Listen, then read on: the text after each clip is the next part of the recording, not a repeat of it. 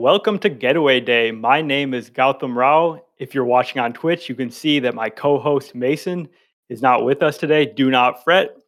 Mason is okay. He is just out of town uh, on a work trip. So I am flying solo today. Uh, so please bear with me. Uh, this will be my first time running the pod solo. I do have uh, hopefully a good show in store for you guys. Um, if you enjoy our podcast, please subscribe on Spotify, uh, YouTube, Apple Podcasts, anywhere you get podcasts. We are there every week. Um, this week, no different. And um, today's episode, we're going to be talking about some pleasant surprises in the early goings of this season. And uh, also, kind of going to talk about a number of different transactions that have taken place across the league as the rosters have shrunk down to 26 from 28 for the first month of season. Um, a number of different ramifications of that shift in the MLB landscape. Um, a programming note before we get started next week, we are off uh, doing a typical podcast. And the reason is because we are going on a big baseball trip with we being Mason, Matthew, our occasional co host, and me. We've kind of danced around the subject a little bit, but we haven't really gotten into the details. I thought maybe I could take a couple minutes here to talk about where we're going to be and what we're going to do. So, this baseball trip is a West Coast swing starting in Arizona. That's kind of the business aspect of the trip. We we need to knock off Chase Field. That's not exactly high on our priority list, but we're baseball fans. We got to go everywhere. After Arizona, we're going to head to San Diego and then follow it up and finish up in Los Angeles. Over the course of the trip, we're going to take in six baseball games, uh, see nine teams total. And today I was kind of mapping out some of the starting pitchers projected to start over the course of, of these games. We are just so excited to be going on this trip and you know it's it's a long time coming. This trip was scheduled for 2020 and then the pandemic uh, stopped the world about three weeks before we were supposed to go on this trip or, or a month or something like that. I mean, we're geared up, ready to go. 2021, it didn't really come together. 2022, we're finally making it happen. So some of the pitchers we're going to see Trevor Rogers, Joe Musgrove, Kyle Hendricks, Mike Clevinger recently uh, activated from the IL today on Wednesday. Um, Josh Fleming, Shohei Ohtani is scheduled to start next Wednesday at Angel Stadium. Uh, that is going to be amazing to take in live. And then we follow that up with Clayton Kershaw himself, the GOAT, live at um, Dodger Stadium against the Phillies. That is honestly, that's a dream come true to see Kershaw pitch live at his home ballpark. I could not be more excited. And um, yeah, we're just we're just so lucky that we're able to to make this happen. And we're gonna be hopefully giving you some uh, some insight from the ballparks that we're at over the course of the week and um, just kind of give you some short form video type podcasts as we uh, make that expedition through the west coast there uh, of baseball ball- ballpark. So really looking forward to that um, so no podcast next week. That's the that's the big takeaway i guess. And i'm sure we'll have some good stories as we return uh, two weeks from today on May 18th. So let's start off with the Mets, who had another fantastic week. They've won every series they played this season, and then they did something very cool this week, and that was throw a no hitter. And I know what you're saying another combined no hitter. Yep, it was. But the more I think about combined no hitters, the more I kind of come to appreciate them as team accomplishments.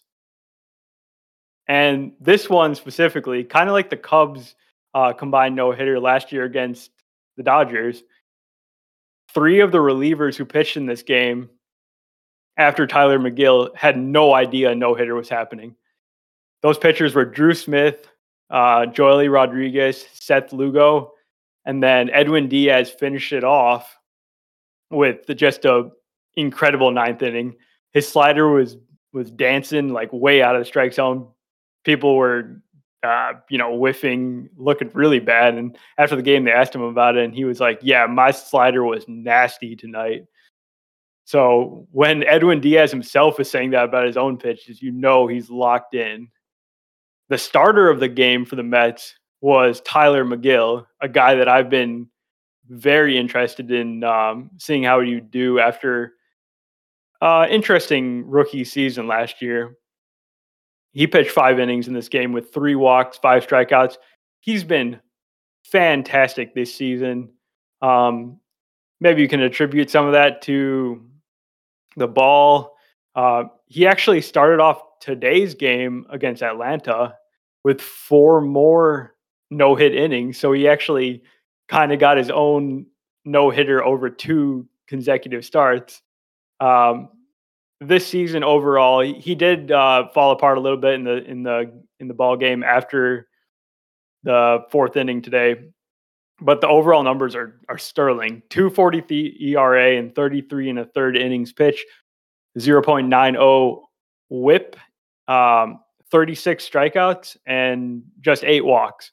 So his command was kind of off in the no hitter game. And I was watching it live. It, it, didn't even seem, it didn't feel like a no hitter. He had the three walks in there. And uh, the ballpark maybe didn't even realize it until seventh, eighth inning, even though they usually figure those things out pretty quick. Uh, Tylor Megill, he's he's really fascinating to me. Uh, really, kind of an imposing figure on the mound. He's six foot seven, um, two hundred and thirty pounds. So get that uh, uh, that angle, that downward angle of his pitches. It's like kind of scary to see that guy.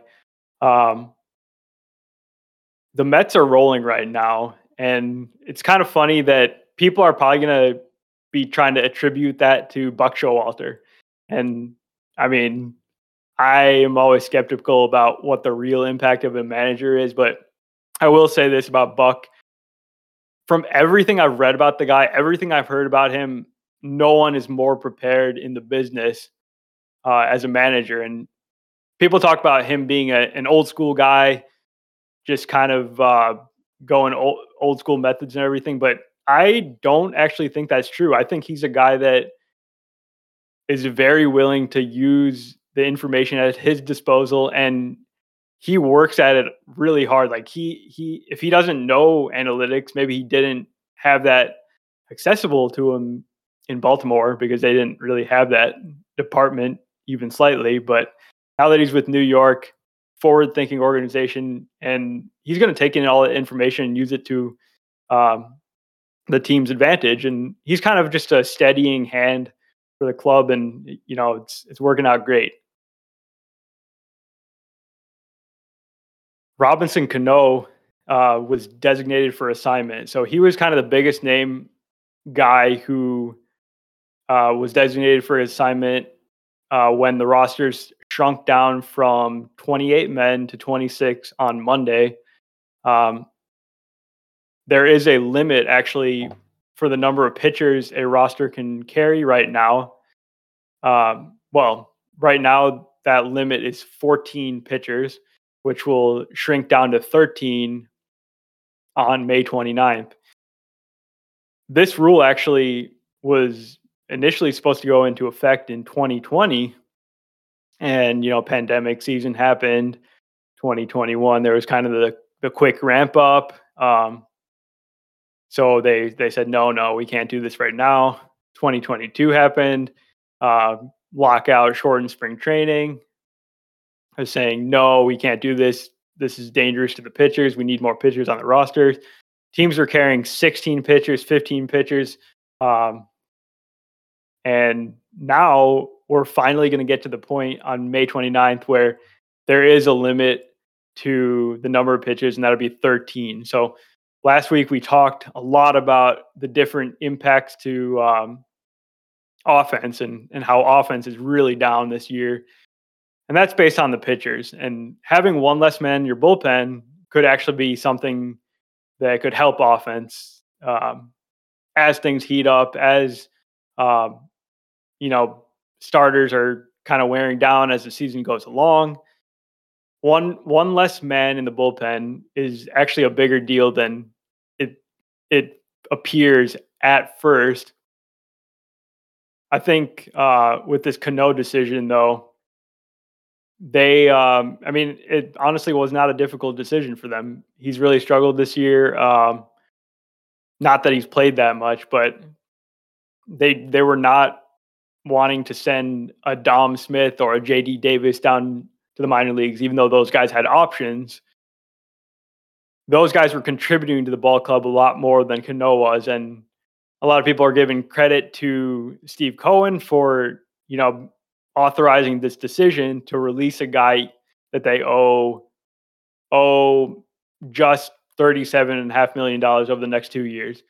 So he he he did, in my opinion, he did what needs to be done. It's a it's a simple business decision. This guy's not helping you.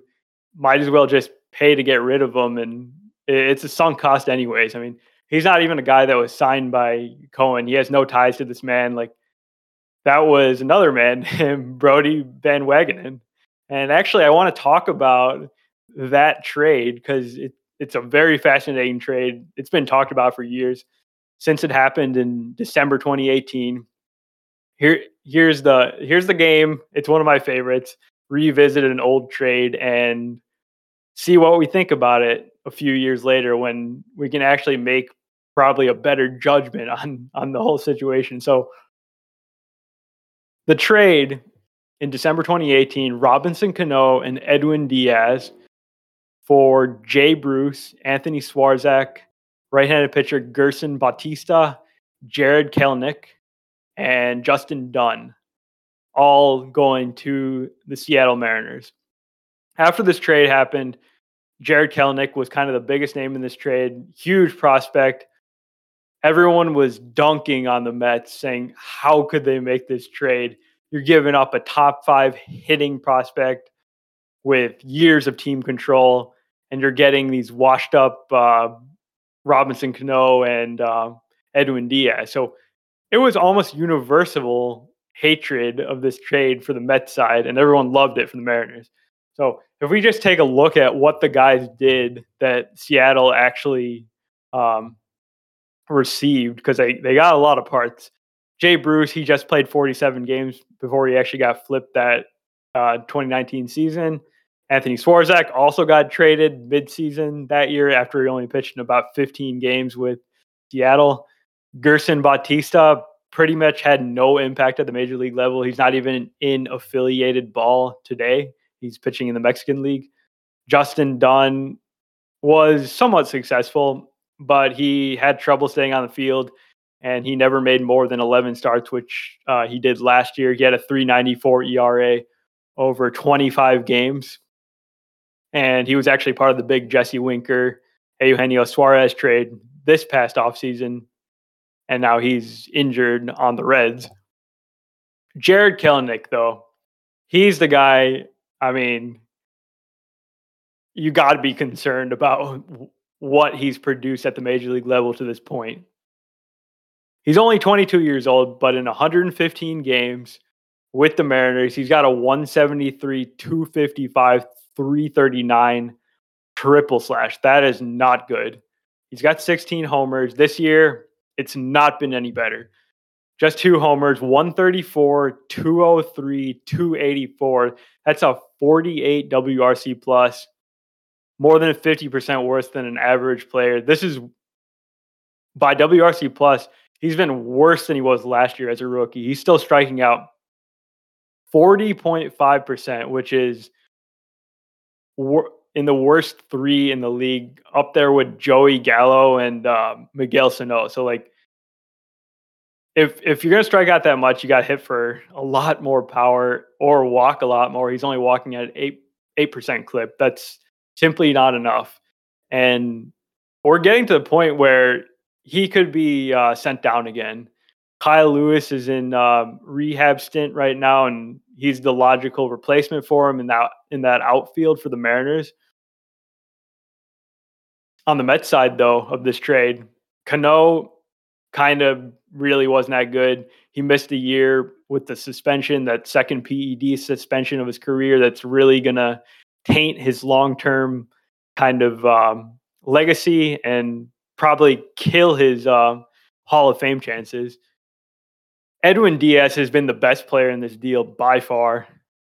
He's pitched 156 innings, 386 ERA, ridiculous stri- strikeout numbers every year, and he's kind of just, for the most part, other than some kind of high profile blowups over the years, he's been a very solid contributor to that bullpen. And he's a guy you you kind of trust him to to do the job of the ninth inning, and he's been pretty dang good this year. So, from the perspective of the Mets, they essentially paid a whole bunch of money and gave up a bunch of spare parts and a guy who was the, supposed to be the surefire uh, prospect who was no chance, too big to fail. Like this guy's gonna be a superstar right away, and that has not been the case with Kelenic.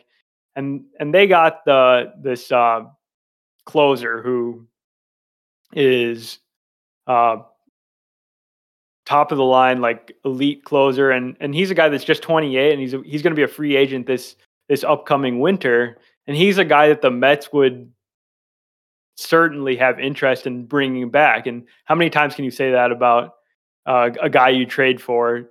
You're not you not always are the teams as interested as the players in in making that um, next free agent contract come together. So I I think that the Mets would definitely want to re-sign this guy long term, and he's still super young. Kind of switching gears here to the Mariners side. Uh, Mitch Haniger, the guy can't catch a break. He was on the COVID IL. First day back, he sprains his ankle, and it's a grade two high ankle sprain that's going to put him out six to eight weeks. When the guy plays, as he showed last year when he was fully healthy for the first time in a long time, he's a great player, and he's the best player that the Mariners kind of have in in that lineup. So losing him for six to eight weeks is a big blow. JP Crawford is the first guy other than Megill that I want to talk about as being one of the surprises of this year. Crawford's only 27, but he was another guy like Kelenic, who was a first round pick, 13th overall in 2013 by the Phillies. Um, he was supposed to be a big deal, and he's never really hit super well. And he really kind of lacks power, plays great shortstop defense. And I'll be honest, I was one of the people kind of questioning the Mariners' decision, Jerry Dipoto, to not pursue uh, one of the really good shortstops on this this past offseason's uh, free agent class because I kind of saw J.P. Crawford as being a weak link in in the lineup for Seattle. But J.P. Crawford has has proven me wrong in a big way. He's hitting 375, 469, 625 the guy has never slugged above 400 in a single season, and he's slugging 625. He's got four homers. Uh, last year he had 12 barrels. This year he's already got four. And put a cherry on the top of that, he's he's striking out less than he ever has at a truly elite 10.4% clip. And he's walking more than he's ever done at 12.5% he's never really been a hard like he doesn't hit the ball hard and that's still kind of the case. But the fact that he's making so much contact and he's making more hard contact than he has in the past like that becomes a very valuable player to the Mariners especially when you factor in the excellent defense that he provides at shortstop for this team. Uh, Logan Gilbert um, kind of dominating so far this season he changed the shape of his slider this offseason. So that was kind of a logical breakout candidate. Not all these are uh, pleasant surprises. They're more like breakouts, you could call some of them. Another uh, couple milestones here. Clayton Kershaw is now the Dodgers' all-time strikeout king, passing Don Sutton, uh, who had 2,696 strikeouts in his Dodgers career, which is just that is just a that is a lot of strikeouts. And Kershaw got this uh, accomplishment on Saturday night. Um, Dodger Stadium went crazy, massive ovation for him as as expected and deserved. Hey, Kershaw kind of just wanted to get the ball back and and start pitching again. Then he kind of acknowledged the crowd and um,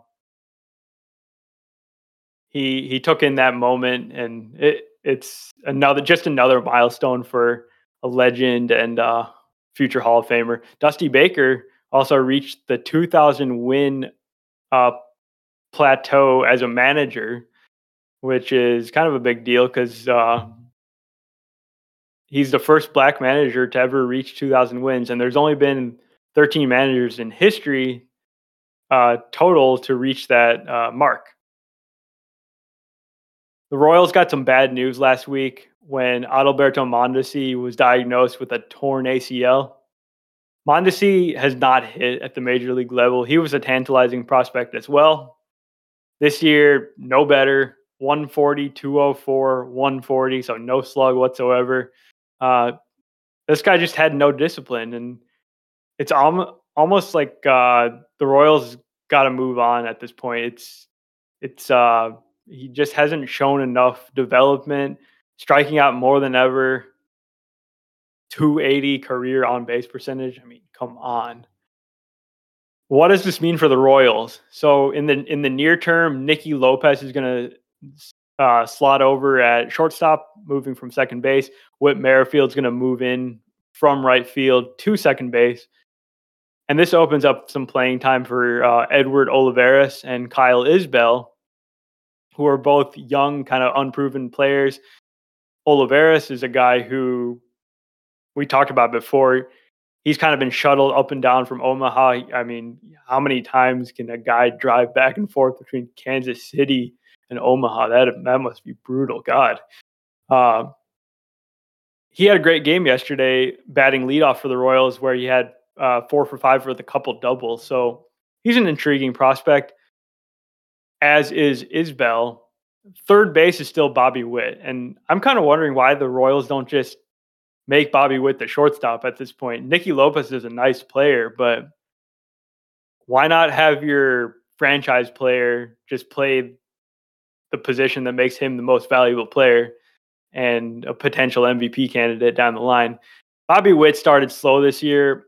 He did homer for his first uh, big league homer yesterday and uh, seems like he's turning a corner. I'm, I'm glad they're sticking with him and, and, didn't send him quickly back to the AAA level. I mean, what can he really learn there? Like he's dominated it.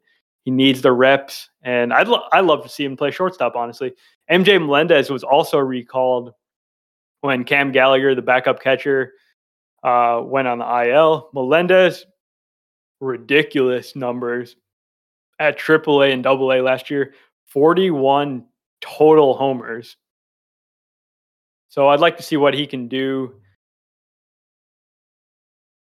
Um, a team that's also struggling, kind of like the Royals, but was supposed to be quite a bit better, are the Atlanta Braves. They did get Ronald Acuna back last Thursday. Uh, there was a kind of uh, fun story where uh, Alex Anthopoulos, the general manager, of the Braves FaceTime Acuna at 1 a.m. while Acuna was playing Call of Duty to tell him he was going to be playing that night in Atlanta. Acuna apparently started uh, uh, screaming and uh, celebrating. So, I mean, can you blame him? Would you rather play in Gwinnett or for the Atlanta Braves in a big league game? I mean, he's got to be itching to go, and he showed it in his first game back with two stolen bases. And they asked him you know, what he thinks about his game, how it's changed since the injury. And he said that his speed may have actually improved. And that's a scary thought for Ronald Acuna to be saying that his speed's actually better because he worked on his uh, strengthening of his leg muscles during that rehab process for the ACL. I mean, that's going to be fun to watch. And you know the Braves going to turn around. They're just 11 to 15 at this point, but I mean the the team's too talented for them not to be making some noise in that National League East. One guy who is keeping them afloat is Kyle Wright. Kyle Wright was the fifth overall pick in 2017 by the Braves. He made it to the majors very early, um, kind of in in his development. He never really dominated any level of the minors, but you know he passed through and he really wasn't good at any point in the in the major leagues until this year when he's throwing as hard as he he's he's throwing harder than he's ever thrown. His fastball velocity is up to 95.4 miles per hour, throwing less sliders, uh, more curveballs and changeups. He's got a 174 ERA, 30% strikeout rate, just 5.8% walks. It's a story in um, development and that development for these top prospects that are supposed to make an impact from day one it doesn't always work like that. Prospect development, not linear. Um, Wright's 26, 27 years old. Sometimes it takes a little bit longer for for a um, pitcher, especially. And they, they tossed him in some tough situations, pitching postseason games. He actually had a really good uh, game in the World Series last year, so maybe that was uh, that should have been a sign of things to come. Like this one's really not that surprising because he is that top prospect this is what he was supposed to do. He's just finally realizing it at this point. So that that's a very uh, pleasant supply, surprise for this 2022 season to this point. Um, a hot team right now are the uh, Los Angeles Angels, and I I was kind of uh, stalling there because I, I don't remember the last time I've said that the Angels are are hot. They're 15 and 10.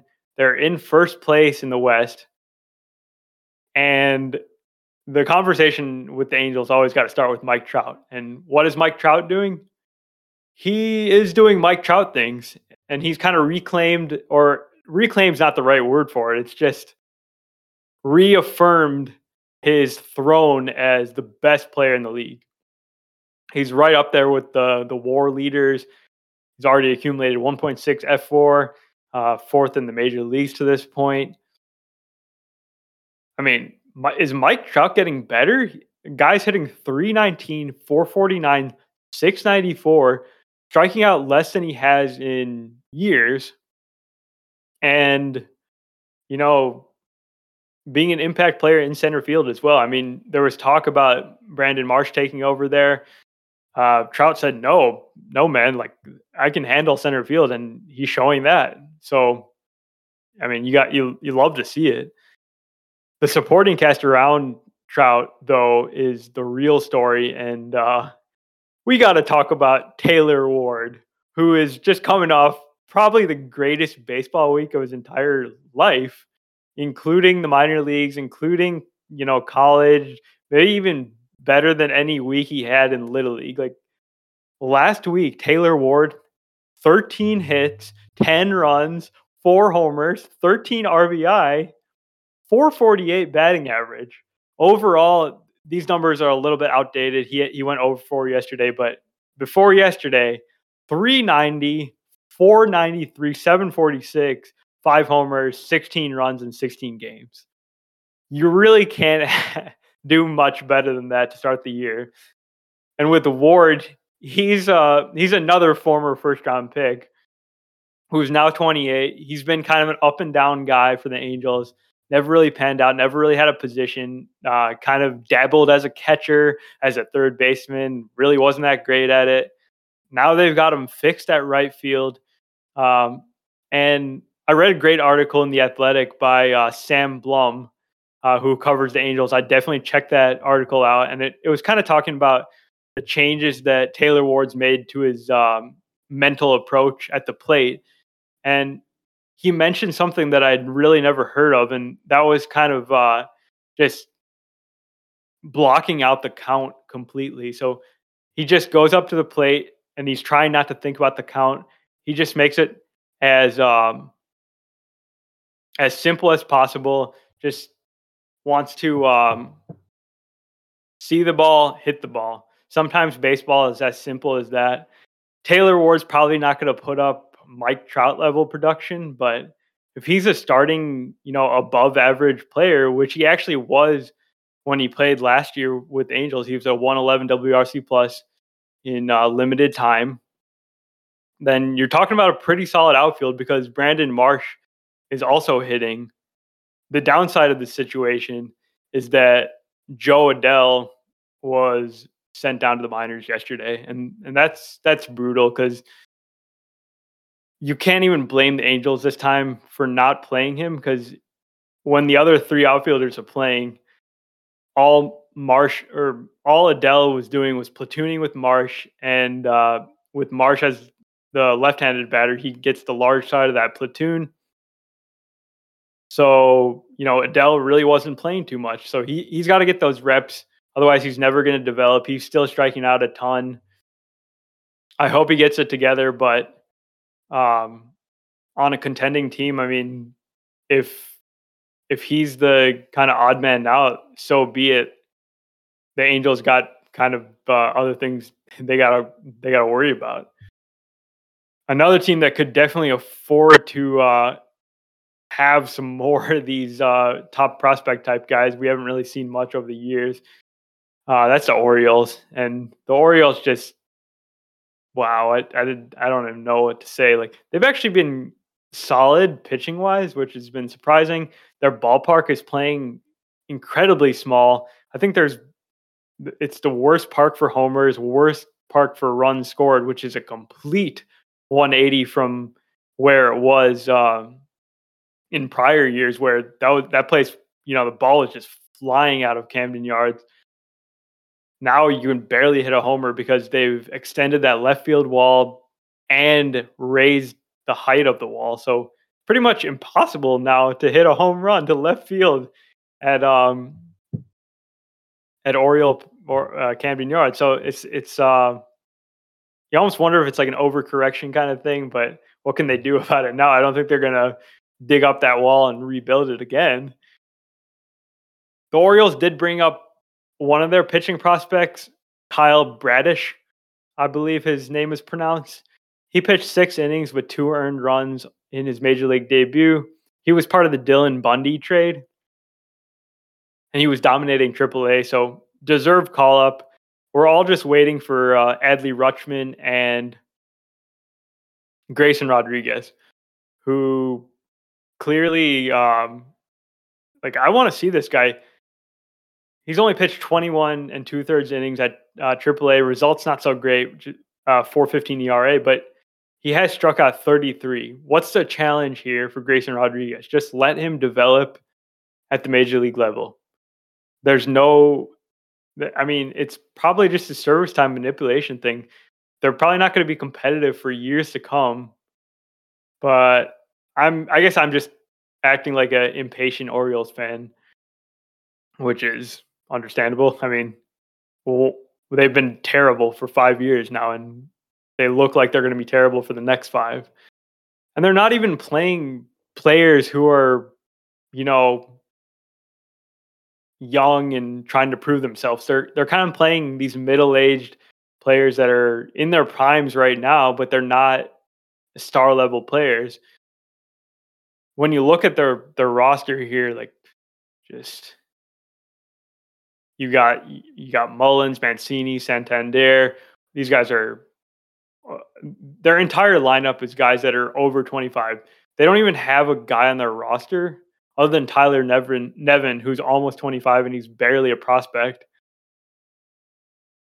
How can you have a rebuilding team that's not young at all? It, just doesn't make any sense. You gotta you gotta cycle through these guys, churn through these guys, and see what sticks they kind of did that in the case of, of some of these guys like um, like Mullins, and that was a great find. But is he going to be on the the next good Orioles team or next playoff team? I highly doubt it.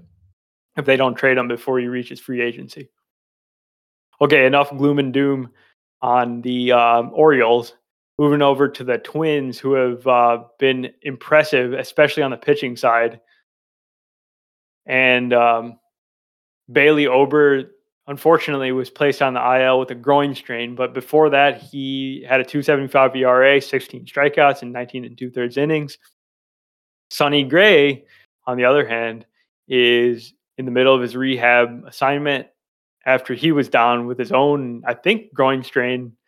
Uh, those those seem to be going around right now, but he should be back shortly. Joe Ryan's the guy I wanted to talk about here, and I kind of wanted to introduce a new term, something that I've been looking into, and seems really applicable to Joe Ryan because I, I tried to talk about Joe Ryan and kind of explain what makes him good and what made him good in, in the minor leagues. And I kind of struggled in the past to do that.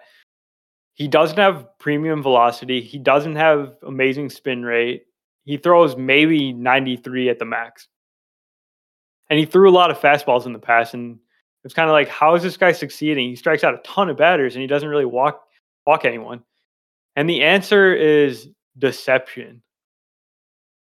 If I can explain the way this guy pitches, he kind of uh, he's got a low arm slot, but it's not really sidearm. It's it's over the top, but it's very low. So kind of think Max Scherzer. He also hides the ball extremely well behind his back. Then uh, he kind of leads with his elbow, and then the ball just sort of pops out like that. And um, it's uh, it's one of those things you just kind of tune into a Joe Ryan start when you get the chance, and you can understand why this is. Uh, it looks a little bit unorthodox, I guess. It, looks good and everything. Like there's nothing wrong with it, but it, it's it's different than a lot of guys you'll see. The statistic here that I wanted to introduce is something called vertical approach angle. So vertical approach angle it's it's it sounds complicated it's very simple it's just the angle that the baseball crosses home plate with uh, you know, as it as it passes through the strike zone, what's the angle? Just like we have launch angle for batted balls, what's the angle that it comes off the bat? This is for pitchers.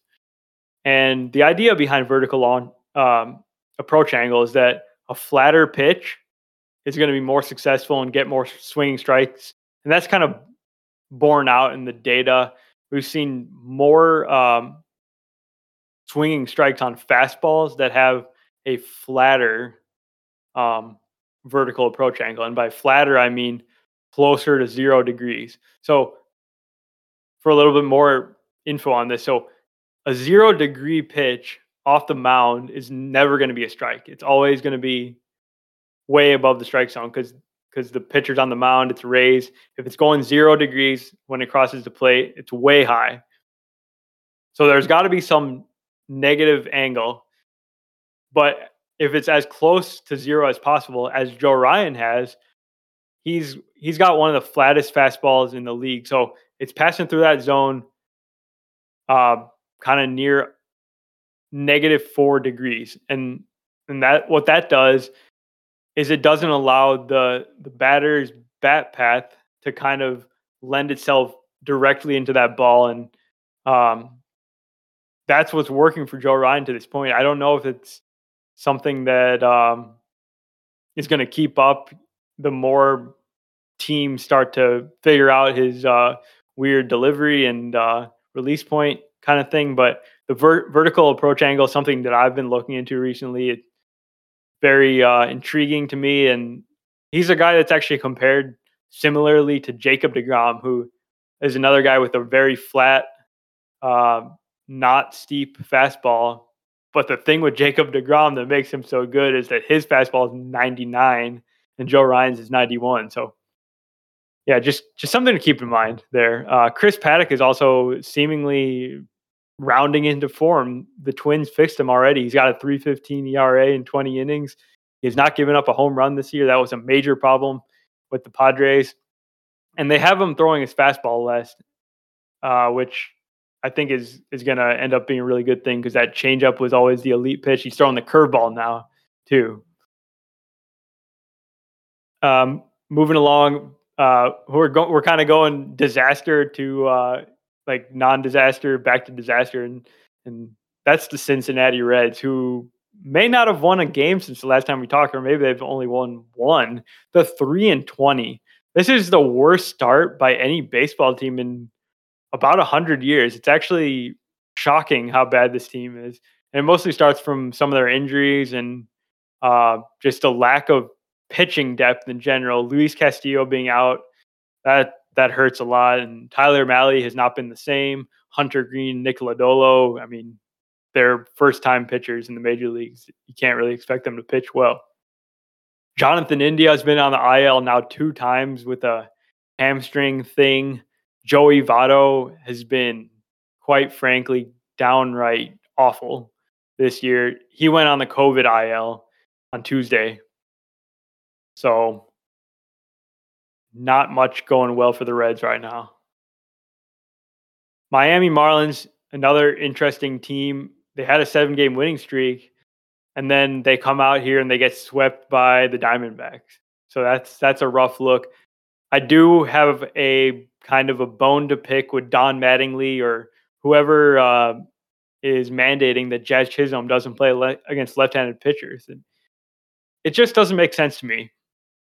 With Jazz Chisholm, who is quietly becoming a superstar in front of our eyes, he's been amazing this season. He's cut his strikeout rate considerably. This guy was a terrible, like he had terrible numbers at at uh, like low A with the Diamondbacks. That was kind of the reason they traded him in the Zach Gallen deal.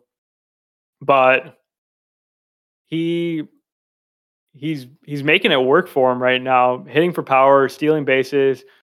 There's a lot to like. You you can't make that kind of a player who has this star potential into a part-time player who doesn't play against lefties. You got to get him the reps. You got to get him that experience and um I really don't get it. Like, well, what is Miami doing? Maybe Mattingly doesn't like him, or maybe the front office is uh, dictating that this happens. The Rangers uh, got caught in the roster crunch as well. They DFA'd Willie Calhoun, who has shockingly now played in parts of six seasons with the Rangers. Hard to believe. And none of those years he's played more than 100 games. Health has been a major issue for him. And when he's played, he really has no defensive home. So when that's the case, you got to hit. And that hasn't been the case. He's politely requested a trade, so he's going to go down to AAA, see if he can get some things figured out, and and we'll see if it, another team takes a chance on him. I'm sure someone will. Josh Lowe, another top prospect, but um, he's a he's a prospect right now, and he got sent down. Uh, funny thing about the Rays is he was batting cleanup in the days leading up to his demotion, so it's like they clearly believe in him Otherwise, you're not going to bet this guy, you know, cleanup.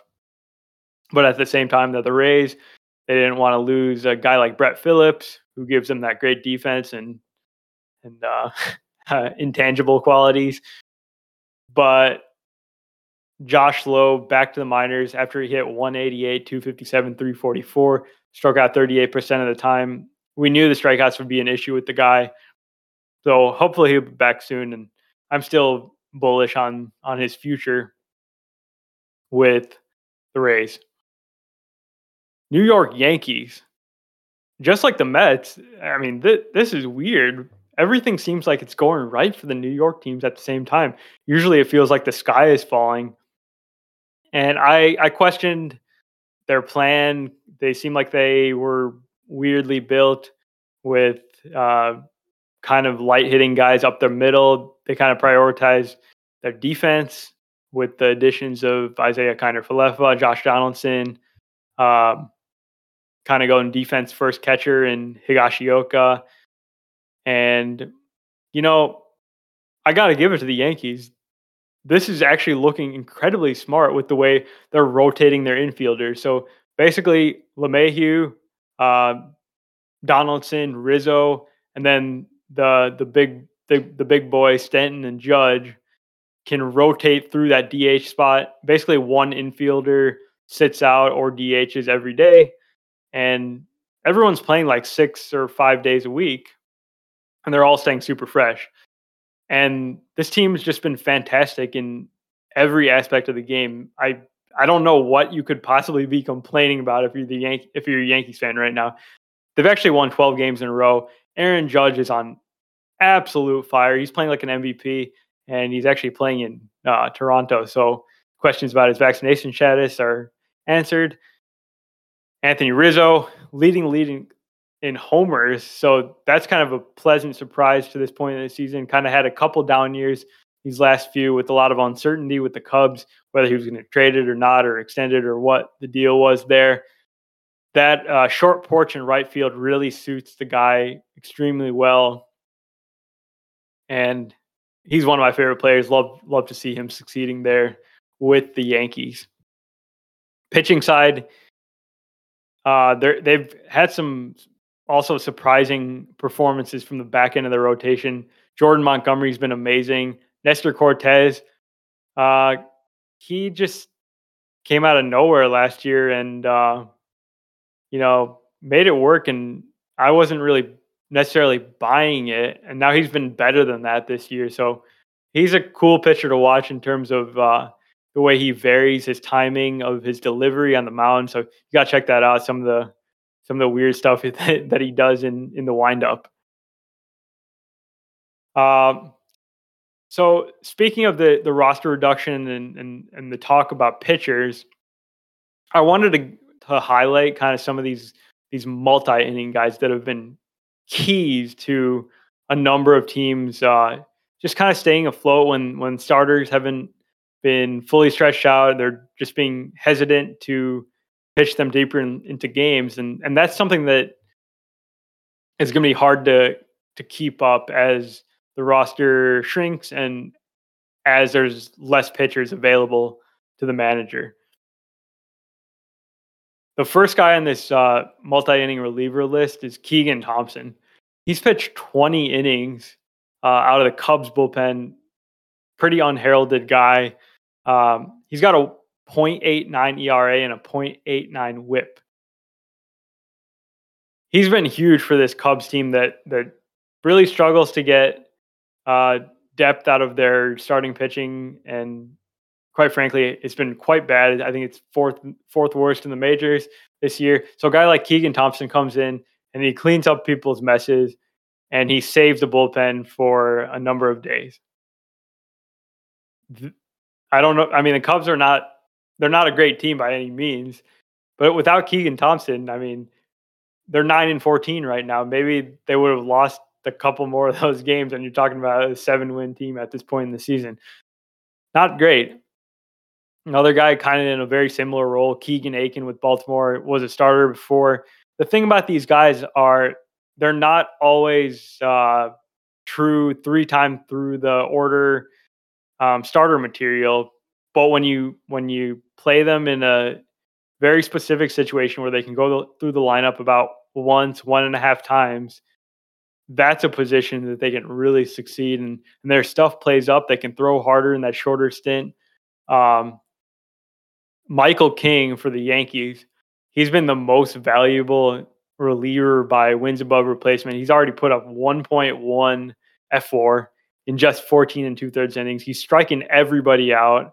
Uh, 0.61 ERA, uh, 0.69 FIP, uh, 13.5 Ks per nine. I mean, Michael King is unsung MVP of the Yankees right now. Um, yeah. So just some other guys. I, am not going to go into depth on them, but uh, Wil Crowe with the Pirates, Tanner Banks, he's a 30 year old rookie with the White Sox, been saving them a, a little bit. Brock Burke converted, uh, started to reliever, been doing these two inning things with Texas uh, yeah. So keep an eye on those guys. They they deserve a lot of credit, and they usually don't get it because kind of that uh, long relief role used to be the worst pitcher in the bullpen. It used to be the guy that pitched when they were up by nine or losing by ten or whatever the, whatever the deal was there. But now these multi inning guys are kind of the future of of pitching, and it's it's a situation where we it, the, the cat's out of the bag. We we can't go back to the days of pitchers going eight, seven, even six innings for the most part now. Like I'd love for that to return, but I just don't see how that's possible at this the the way pitchers are uh, handled. Okay, so we talked. Uh, we revisited one trade. Uh, there's kind of another trade that I want to hit on here that I find fascinating, and that's uh, the Brewers and the Padres trade that they made before the 2020 season, where the Brewers sent um, Trent Grisham and Zach Davies to San Diego for Luis Urias and Eric Lauer.